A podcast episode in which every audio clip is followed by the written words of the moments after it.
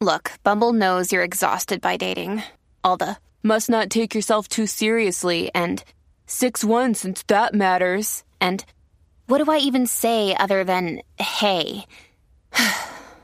Well, that's why they're introducing an all-new Bumble, with exciting features to make compatibility easier, starting the chat better, and dating safer. They've changed, so you don't have to. Download the new Bumble now.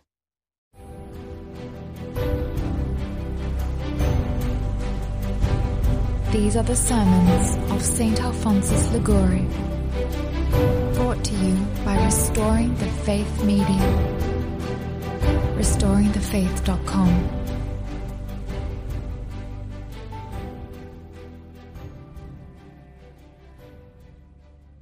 Sermon number eight for the third Sunday after the Epiphany, on the remorse of the damned.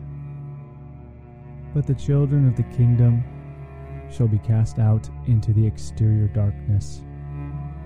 There shall be weeping and gnashing of teeth. In the gospel of this day, it is related that when Jesus Christ entered into Capernaum, there came to him a centurion, beseeching him to cure his servant, who lay sick of the palsy. Jesus answered, I will come and heal him. No, replied the centurion, I am not worthy that thou should enter under my roof, but only say the word, and my servant shall be healed. Seeing the centurion's faith, the Redeemer instantly consoled him by restoring health to his servant. And turning to his disciples, he said, Many shall come from the east and the west, and shall sit down with Abraham and Isaac and Jacob in the kingdom of heaven. But the children of the kingdom shall be cast out into the exterior darkness. There shall be weeping and gnashing of teeth. By these words, our Lord wished to signify that many persons born in infidelity shall be saved and enjoy the society of the saints, and that many who are born in the bosom of the church shall be cast into hell, where the worm of conscience, by its gnawing, shall make them weep bitterly for all eternity. Let us examine the remorses of conscience, which a damned Christian shall suffer in hell. First, remorse arising from the thought of the little which he required to do in order to save his soul.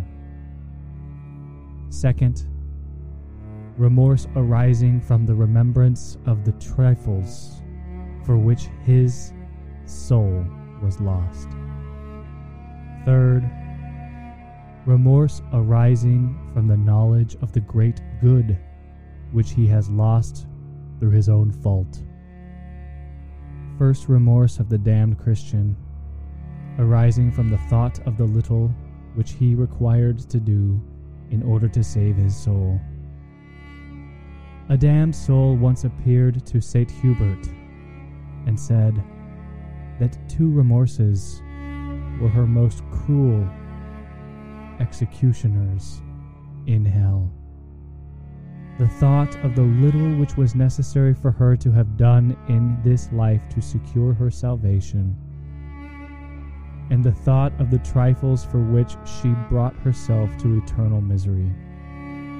The same thing has been said by Saint Thomas. Speaking of the reprobate, he says, They shall be in sorrow principally because they are damned for nothing, and because they could most easily have obtained eternal life. Let us stop to consider this first source of remorse. That is, How few and transitory are the pleasures for which all the damned are lost. Each of the reprobate will say for eternity, if I abstained from such a gratification, if in certain circumstances I overcame human respect, if I avoided such an occasion of sin, such a companion, I should not now be damned. If I had frequented some pious sodality, if I had gone to confession every week, if in temptation I had recommended myself to God, I would not have relapsed into sin. I have so often proposed to do these things, but I have not done them. I began to practice these means of salvation, but afterwards gave them up, and thus I am lost. This torment of the damned will be increased by the remembrance of the good example given them by some young companions, who led a chaste and pious life, even in the midst of the world. It will still be more increased by the recollection of all the gifts which the Lord has bestowed upon them, that by their cooperation they might acquire eternal salvation, the gifts of nature, health, riches, respectability of family, talents, all gifts granted by God, not to be employed in the indulgence of pleasures and in the gratification of vanity, but in the sanctification of their souls and in becoming saints. So many gifts of grace, so many divine lights, holy inspirations, loving calls, and so many years of life to repair past disorders. But they shall forever hear from the angel of the Lord that for them the time of salvation is past. The angel, whom I saw standing, swore by him that liveth forever and ever, that time shall be no longer. Apocalypse. Alas, what cruel swords shall all these blessings received from God be to the heart of a poor, damned Christian, when he shall see himself shut up in the prison of hell, and that there is no more time to repair his eternal ruin. In despair, he will say to his wretched companions, the harvest is past, the summer is ended, and we are not saved. The time, he will say, of gathering fruits of eternal life is past, the summer during which we could have saved our souls is over, but we are not saved.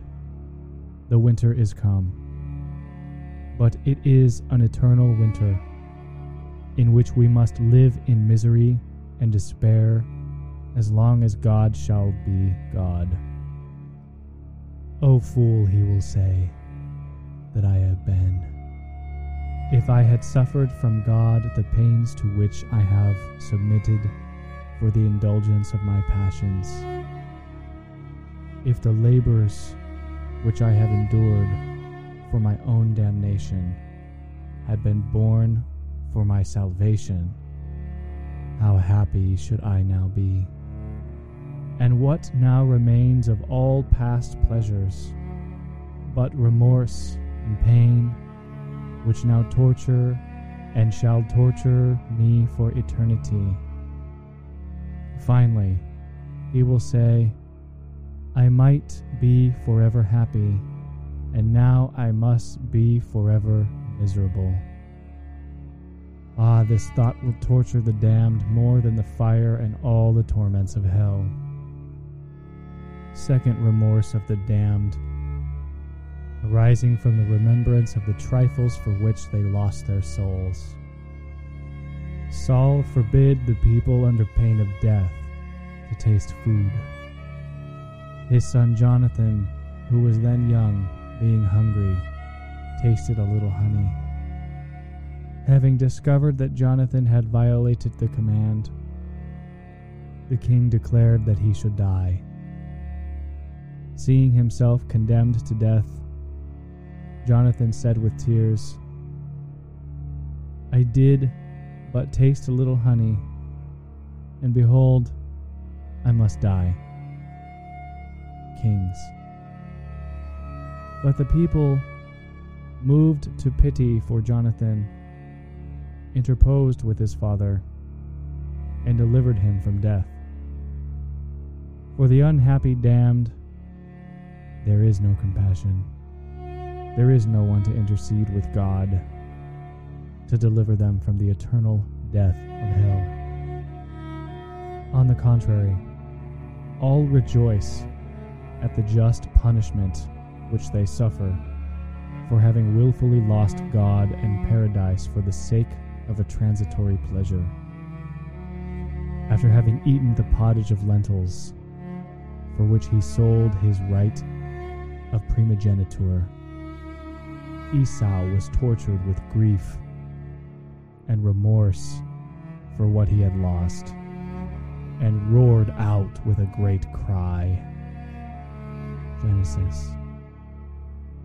Oh, how great shall be the roaring and howling of the damned at the thought of having lost for a few poisonous and momentary pleasures the everlasting kingdom of paradise, and of being condemned for eternity to a continual death.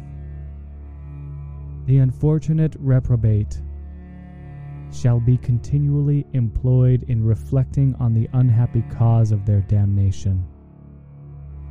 To us who live on earth, our past life appears but a moment, but a dream. Alas, what will the fifty or sixty years which they may have spent in this world appear to be the damned, when they shall find themselves in the abyss of eternity, and when they shall have passed a hundred and a thousand millions of years in torments, and shall see that their miserable eternity is only beginning, and shall be forever in its commencement. But have the fifty years spent on this earth been full of pleasures? Perhaps the sinner, living in enmity with God, enjoyed uninterrupted happiness in his sins. How long do the pleasures of sin last? Only for a few moments. The remaining part of the lives of those who live at a distance from God is full of anguish and pain. Oh, what will these moments of pleasure appear to a damned soul when he shall find herself in a pit of fire? What hath pride profited us?